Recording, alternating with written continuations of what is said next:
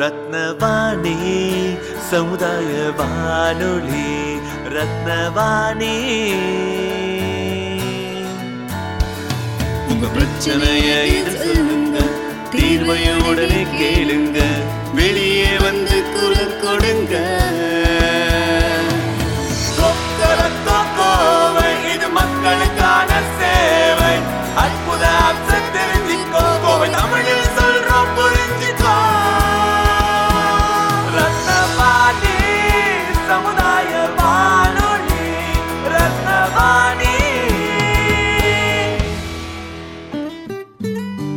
ரத்னவாணி தொண்ணூறு புள்ளி எட்டு சமுதாய வானொலி ஒலிபரப்பு கோவை ஈச்சனாரி ரத்தினம் கல்லூரி வளாகத்தில் இருந்து ஒலிபரப்பாகிறது.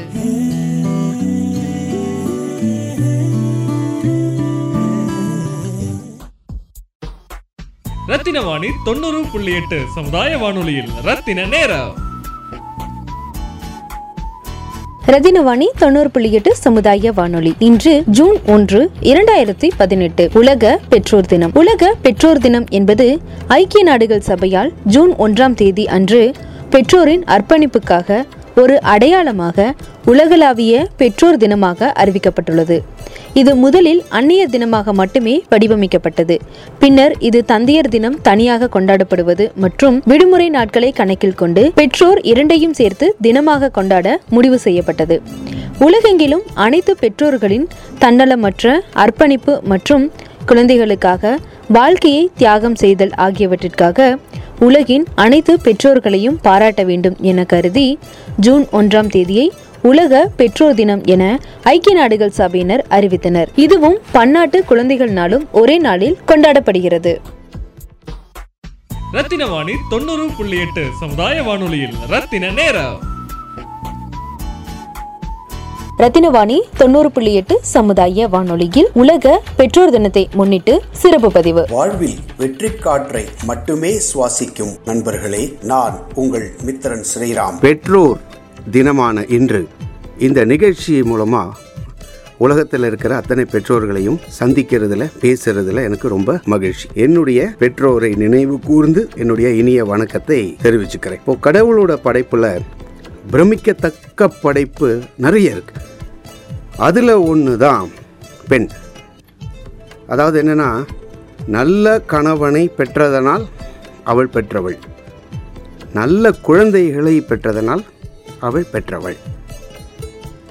பெண் முழுமை அடைவதே அவள் தாயாக ஆகும்போது தான் அப்படின்னு மருத்துவ ரீதியாக சொல்கிறாங்க குடும்ப உறவில் பார்த்தீங்கன்னா அன்னை அப்படிங்கிற பதவி வந்து ஒரு ஒரு ஒரு சுகமான பதவி.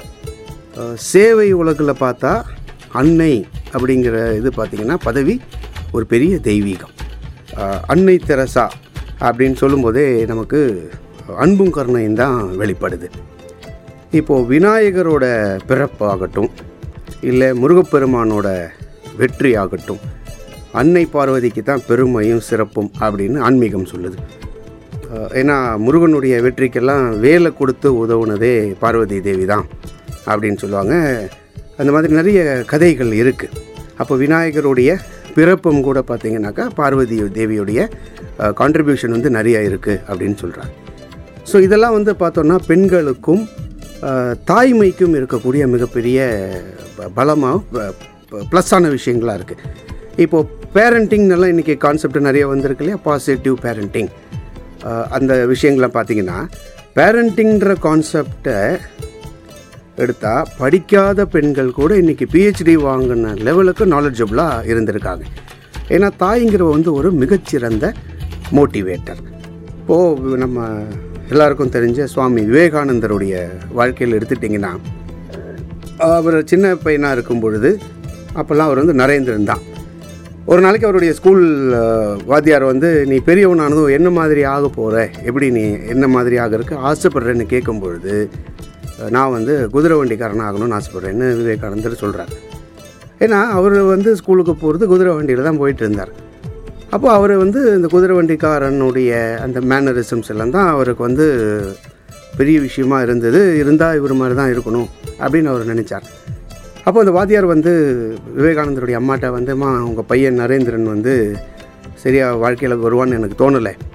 என்ன மாதிரி ஆகணும்னு கேட்டேன்னா எல்லாம் ஒருத்தருத்தங்க ஒரு ஒரு மாதிரி சொல்கிறாங்க ஆனால் இவர் வந்து குதிரை வண்டிக்காரன் ஆவேன்னு சொல்கிறது சரியில்லை.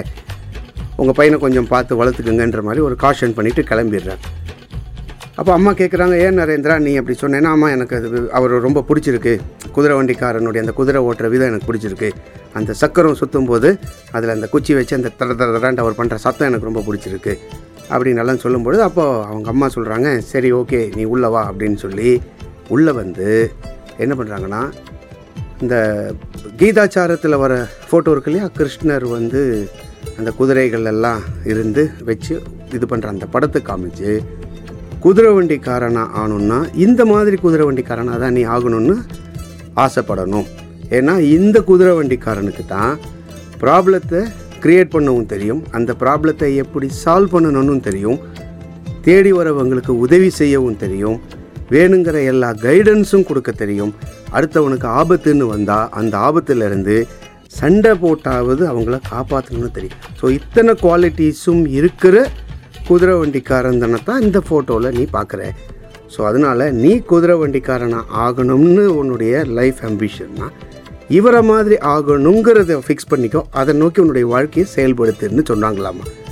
ஸோ இந்த அளவுக்கு பாசிட்டிவான பேரண்டிங்குக்கு பல நூறு வருடங்களுக்கு முன்னாடியே நமக்கு ரோல் மாடலாக இருந்திருக்கிறதும் பார்த்திங்கனாக்கா பெண்கள் தான். ஸோ அவங்களுடைய மென்டரிங்னால தான் சாதாரண நரேந்திரனாக இருந்தவர் சுவாமி விவேகானந்தர்னு பின்னாடி நம்மளால் அறியப்பட்டார்.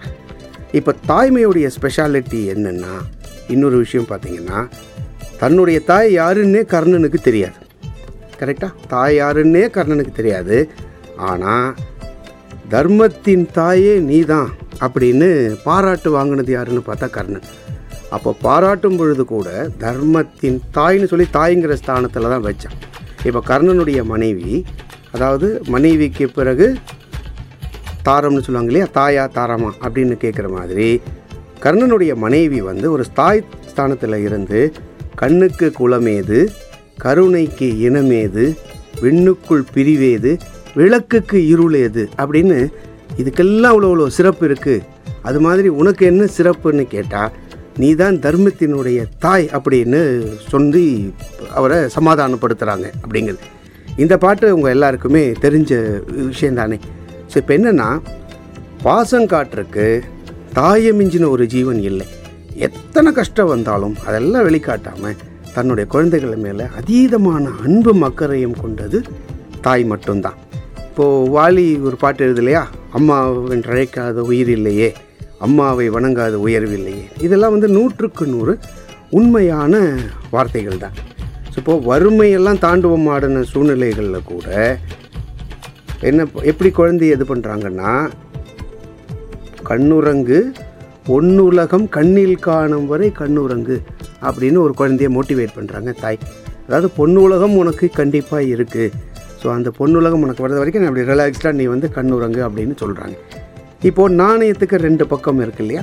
எனி திங் ஹேஸ் டூ சைட்ஸுங்கிறாங்க அந்த மாதிரி பெற்றோர் அப்படின்னு வரும்பொழுது அதில் இன்னொரு விஷயம் பார்த்தீங்கன்னாக்கா இன்னொரு பக்கம் வந்து தந்தை. அவருமே ரொம்ப சிறப்பு மிக்கவர் தான். அவருமே நல்ல மோட்டிவேட்டர் இப்போது பிள்ளைக்கு தந்தை ஒருவன் நம் எல்லோருக்கும் தந்தை இறைவன் அப்படின்னு சொல்லி ஒரு பையனை எப்படி மோட்டிவேட் பண்ணுறாரு பாருங்கள் நீ ஒருவனை நம்பி வந்தாயோ இல்லை இறைவனை நம்பி வந்தாயோ?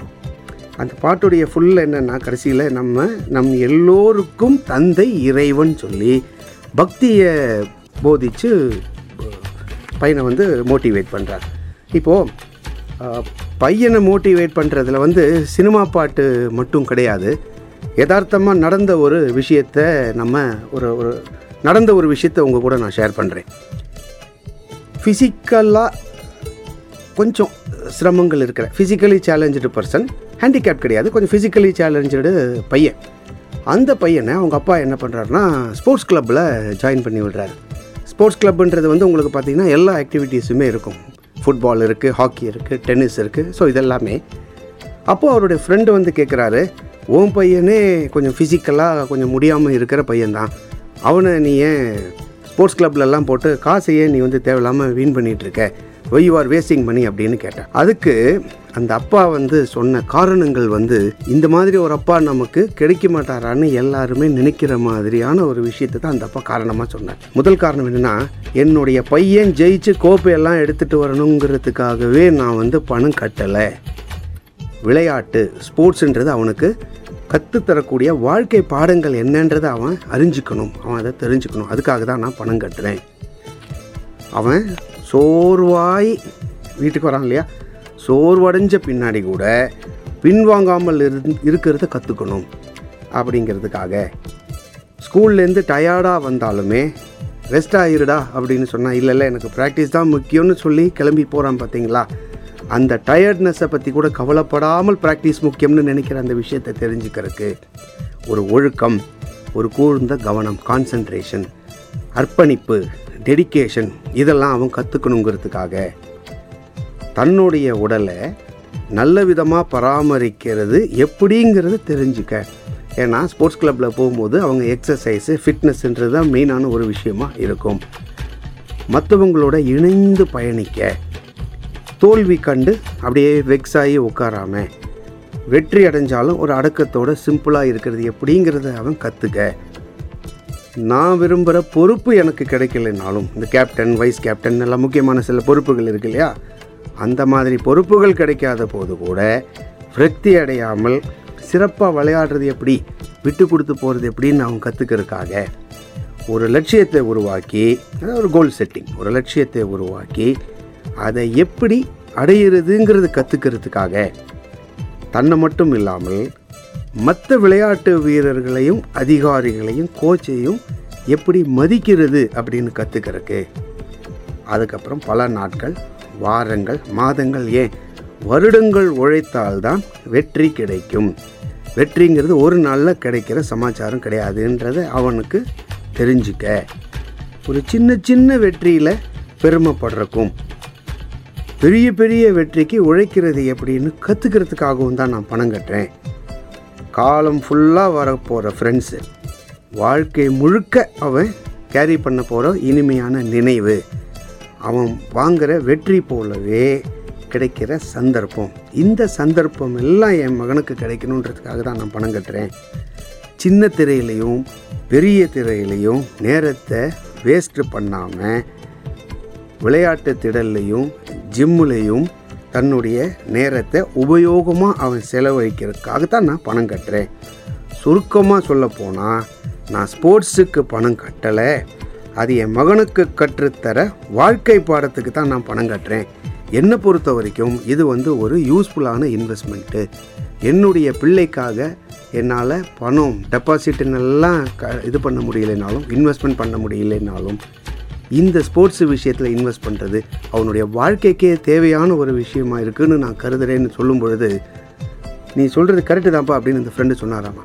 ஸோ தந்தை அப்படிங்கிறவர் வந்து தன்னுடைய குழந்தை எந்த அளவுக்கு வாழ்க்கையில் வரணும்னு நினைக்கிற ஆர்வமும் விஷயங்கள் எல்லாமே பண்ணணும்னு நினைக்கக்கூடிய அக்கறையும் இருக்கிற ஒரு ஆள்.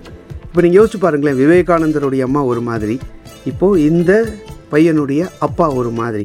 ஸோ இந்த மாதிரி உயர்ந்த நோக்கங்கள் எப்படின்னா தன்னுடைய குழந்தைகள் நல்ல விதத்தில் வளர்க்க ஆசைப்படுறாங்க பார்த்தீங்களா அந்த மாதிரி தாட் இருக்கிற ரெண்டு பேர் தாய் தந்தை அப்படின்னு ஒரு பொசிஷனுக்கு வரும்பொழுது தான் பெற்றோர்கள் அப்படிங்கிற அந்த வார்த்தைக்கே பெருமை சேர்க்கக்கூடிய ஒரு விஷயமா ஐகான் மாதிரி அவங்க அந்த விஷயத்தில் ஆறாங்க.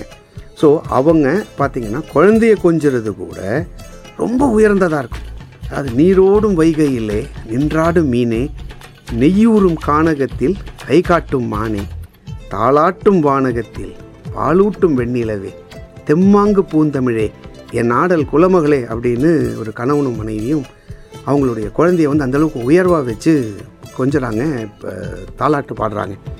இது வந்து தவமாக தவமிருந்து பெற்ற குழந்தைக்கான பாராட்டு.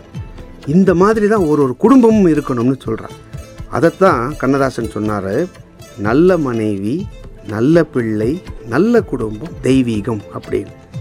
இந்த மாதிரி உயர்ந்த பெற்றோராக இருக்கிற ஆட்கள் எல்லாமே வந்து பார்த்திங்கன்னா மிகப்பெரிய நல்ல விஷயம். அந்த குடும்பமே வந்து ஒரு அருமையான குடும்பம். ஸோ அந்த மாதிரி ஒரு உயர்ந்த பெற்றோராக நீங்கள் எல்லாரும் இருக்கிறதுல எனக்கு ரொம்ப சந்தோஷம். புராணத்தில் இன்னொரு ஒரு சம்பவம் நான் சொல்கிறேனே தசரத மகாராஜா வந்து குழந்தை வரம் வேணும்னு நிறைய யாகமெல்லாம் பண்ணான்றதெல்லாம் நாம் வந்து படிச்சிருக்கோம். நிறைய பூஜை பண்ணார். என்னென்ன விதமான பரிகாரங்கள் பண்ணணுமோ எல்லாம் பண்ணியுமே அவருக்கு குழந்தை இல்லை. ஒரு வாட்டி அவர் வந்து காட்டில் வேட்டையாட போனப்போ அவரோட காதில் வந்து இந்த யானை நீர் உறிஞ்சிற மாதிரி ஒரு சத்தம் கேட்டுது. அது வந்து ஒரு சாயங்கால நேரம். அப்போ யானை தான் அங்கே இருக்குது போல அப்படின்னு சொல்லி அவர் என்ன பண்ணுறாருன்னா அந்த சத்தம் அந்த திசையிலேருந்து ஒரு அதை நோக்கி ஒரு அம்பு விட அது ஒரு மாதிரி என்னத்தை நம்ம அடித்தோம் பார்ப்போம்னு கிட்ட போய் பார்க்கும்பொழுது பார்த்தா என்ன ஆயிருக்குன்னா அங்கே ஒரு பையன் வந்து குடத்துல தண்ணி எடுத்துகிட்டு இருக்கான். அதுதான் வந்து யானையுடைய இதில் தண்ணி குடிக்கிற மாதிரி சத்தம் இவருக்கு இது வரும்போது தவறுதலாக நம்ம வந்து அம்பு விட்டுட்டோம் அப்படின்னு தசரத மகாராஜா தன்னுடைய தப்பை உணர்ந்தார். கிட்ட போய் பார்த்தா அந்த பையன் இறந்து போய் கிடக்கான். அம்பு பட்டு இறந்து போயாச்சு. அப்போ இந்த ப- அவனோட பெற்றோர்கள் யாருன்னு பார்க்கலான்னு சொல்லிட்டு அப்படி சுற்றி பார்க்கும்போது அந்த இடத்துல ஒரு குடியில் வந்து ஒரு வயசான ஒரு தம்பதி இருக்காங்க. ரெண்டு பேருக்குமே கண்ணு தெரியாது. இந்த மாதிரி ஒரு தப்பு நடந்து போச்சு. நான் நான் வந்து உங்கள் பையனை தவறுதலாக வந்து அம்புப்பட்டு உங்கள் பையன் இறந்து போயிட்டான். நான் தான் இந்த நாட்டுடைய ராஜா. என்னை மன்னிச்சிடுங்க. உங்களுக்கு வேணுங்கிற உதவி நான் செய்கிறேன் அப்படின்னு சொல்லும் பொழுது அவருக்கு வந்து ரொம்ப கோபம் வந்துட்டு. அப்போ இந்த பெரியவர் சொன்னாராம்மா எங்களை நல்லபடியாக பார்த்துட்டு இருந்ததே எங்கள் பையன்தான். அந்த பையனை வந்து நீங்கள் வந்து கொன்னுட்டு என்கிட்ட வந்து மன்னிப்பு கேட்கறதுனால எந்த பிரயோஜனமும் கிடையாது. சாபமாக தான் நான் உனக்கு நான் சொல்கிறேன் நீங்களும் புத்திர சோகத்தில் தான் சாவீங்க. அந்த புத்திர சோகம் உங்களுக்கு வரும் அப்படின்னு அவர் வந்து ஒரு சாபமாக சொன்னப்போ அவர் வந்து ரொம்ப சந்தோஷப்பட்டாராமா யார்? தசரத மகாராஜா ரொம்ப சந்தோஷப்பட்டு அவருடைய சந்தோஷத்துக்கு காரணம் என்னென்னா குழந்தை வேணும்னு தான் யாகமெல்லாம் பண்ணியிருக்காரு. குழந்தை பிறக்குமா பிறக்காதான்னு தெரியாத கன்ஃபியூஷனில் அவர் இருக்கார். ஆனால் புத்திர சோகத்தில் தான் நீ கஷ்டப்படுவேன்னு ஒரு சாபம் வரும் பொழுது தனக்கு குழந்தை பிறக்க போகிறது உறுதி அப்படின்னு அவர் தெரிஞ்சப்போ அதுதான் அவருடைய சந்தோஷத்துக்கு காரணமாக இருந்ததாமா. இப்போது பெற்றோர் ஆகிறதுங்கிறது என்னென்னா சாபத்துடைய துன்பத்தை கூட துடைக்கக்கூடிய ஒரு மருந்தாக இருக்குங்கிறது தான் இந்த பெற்றோராவதுடைய பெருமை சிறப்பு. இன்றைய காலகட்டத்தில் பல சிரமங்களுக்கு மத்தியிலையும் நல்ல பெற்றோராக நீங்கள் நிறைய பேர் இருக்கீங்க. அதுக்கு என்னுடைய வாழ்த்துக்கள். அதே நேரத்தில் இப்போ இருக்கிற குழந்தைகளுக்கு இப்போ இருக்கிற இளைஞர்களுக்கு சில விஷயங்களை நான் இந்த நிகழ்ச்சி மூலமாக சொல்லணும்னு நான் விருப்பப்படுறேன். உங்களுடைய தாயையும் தந்தையும் மதிக்க பழகுங்க. அவங்கள பற்றின பெருமையை நீங்கள் இன்னும் முழுசாக தெரிஞ்சுக்கலை. தாய் தந்தைனா யாருன்னு உங்களுக்கு கரெக்டாக சொல்லி கொடுக்கறதுக்கு உண்டான ஆட்கள் இல்லையா? இல்லை கரெக்டாக தெரிஞ்சுக்க உண்டான சூழ்நிலைகள் உங்களுக்கு இல்லையான்னு எனக்கு தெரியல. ஆனாலும் இந்த நிகழ்ச்சி அப்படி ஒரு சூழ்நிலையை தெரிஞ்சுக்கிற சூழ்நிலையை உங்களுக்கு ஏற்படுத்துது. தெரியாதவங்களுக்கு தெரியப்படுத்துகிற சூழ்நிலையை எனக்கும் ஏற்படுத்தியிருக்கு. இப்போது தாயும் தந்தையும் என்னன்றது பார்த்திங்கன்னா நீங்கள் கண்ணை மூடுறவரை உங்கள் மேலே அன்பு செலுத்துகிறவ தாய். உங்களுடைய இறுதி காலம் வரைக்கும் உங்கள் மேலே அன்பு செலுத்த போகிறது யாருன்னா தாய். கண்ணில் எந்த எக்ஸ்பிரஷனுமே காட்டாமல் அன்பு செலுத்துகிறவர் தந்தை. உங்களை உலகத்துக்கு அறிமுகப்படுத்தினது தாய். உலகத்தை உங்களுக்கு அறிமுகப்படுத்தினது தந்தை. உங்களுக்கு வாழ்க்கையை கொடுத்தது தாய். வாழ்வை கொடுத்தவர் தந்தை. நீங்கள் பட்டினியாக இல்லாமல் பார்த்துக்கிறது தாய். ஆனால் பட்டினியினுடைய முக்கியத்துவத்தை சொல்லி கொடுக்குறவர் தந்தை. அக்கறையை கற்றுத்தருவது தாய். பொறுப்பாக எப்படி இருக்கணுங்கிறத கற்றுத்தருபவர் தந்தை. நீங்கள் விழாமல் பார்த்துக்கிறவ தாய். விழுந்தாலும் எப்படி எந்திரிக்கணும்னு கற்றுத்தருபவர் தந்தை. நடக்க கற்றுக் கொடுத்தது தாய். வாழ்வில் வெற்றியை நடைபோடுறது எப்படிங்கிறது கற்றுத்தந்தது தந்தை. தன்னுடைய சொந்த அனுபவங்களால் சொல்லித்தரது தாய். உன்னுடைய அனுபவத்தால் உன்னை நீயே கற்றுக்கோ அப்படின்னு உங்களை கற்றுக்கொள்ள வைக்கிறது தந்தை. தாய் வந்து நம்பிக்கையைத்தான் பிரதிபலிக்கிறார் ஆனால் உங்களுடைய தந்தை யதார்த்தத்தை பிரதிபலிக்கிறார். தாயோடைய அன்பு உங்களுக்கு பிறப்பிலேயே தெரியும். ஏன்னா பிறந்ததுலேருந்தே நம்மளை எடுத்து அரவணைச்சு வளர்த்ததே தாய் தான். ஸோ தாயோடைய அன்பு உங்களுக்கு பிறப்பிலேயே தெரியும். ஆனால் தந்தையோட அன்பு உங்களுக்கு நீங்கள் தந்தை ஆகும்போது தான் தெரியும்.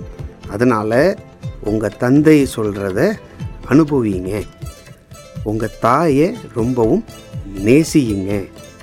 அதைத்தான் அன்னைக்கே பெரியவங்க தாய் சிறந்த கோவிலும் இல்லை தந்தை சொல் மிக்க மந்திரம் இல்லை ஆயிரம் உறவில் பெருமைகள் இல்லை அன்னை தந்தையே அன்பின் எல்லைன்னு சொன்னாங்க. ஸோ இந்த அளவுக்கு பெருமையும் தியாகமும் கொண்டு உருவான பெற்றோர்களுடைய மதிப்பு தெரியாமல் முதியோர் இல்லங்களை விட்டுற பிள்ளைகள் இந்த சமுதாயத்துக்கே பெரிய சாபக்கேடு. நன்றி கெட்ட மகனை விட நாய்கள் மேலடான்னு கண்ணதாசன் என்னைக்கோ சொன்னது இன்றைக்கும் பொருத்தமாக இருக்குங்கிறது தான் பெரிய கொடுமை. இனிமேலாவது அது இல்லாமல் இருக்கட்டும். உங்கள் பெற்றோரை நல்லபடியாக பார்த்துக்கங்க அப்படிங்கிறது தான் என்னுடைய வேண்டுகோள். மிருகக்காட்சி சாலையில் மிருகங்களை மனிதன் வந்து பார்க்குறான். எப்படி? மிருகக்காட்சி சாலையில் மிருகங்களை மனிதன் வந்து பார்க்குறான். அது மாதிரி முதியோர் இல்ல சாலையில் மனிதர்களை மிருகம் வந்து பார்க்கிறது அப்படின்னு ஒரு பழமொழி மாதிரி ஒரு விஷயம் சொல்கிறோம் இல்லையா? அந்த வாசகங்கள் பொய்யாகட்டும். நல்ல மனைவி நல்ல பிள்ளை நல்ல குடும்பம் தெய்வீகம். அந்த தெய்வீகமான குடும்பத்து பெற்றோர்களுக்கு இந்த தெய்வீகமான குடும்பமாக ஆக போகிற எல்லா பெற்றோர்களுக்குமே இந்த மித்ரன் ஸ்ரீராமின் பெற்றோர் தின வாழ்த்துக்கள். உங்கள் வாழ்வில் ஆனந்தம் தழைக்கட்டும் மகிழ்ச்சி நிலைக்கட்டும். நன்றி. ரத்தின வாணி தொண்ணூறு புள்ளி எட்டு சமுதாய வானொலியில் ரத்தின நேரம்.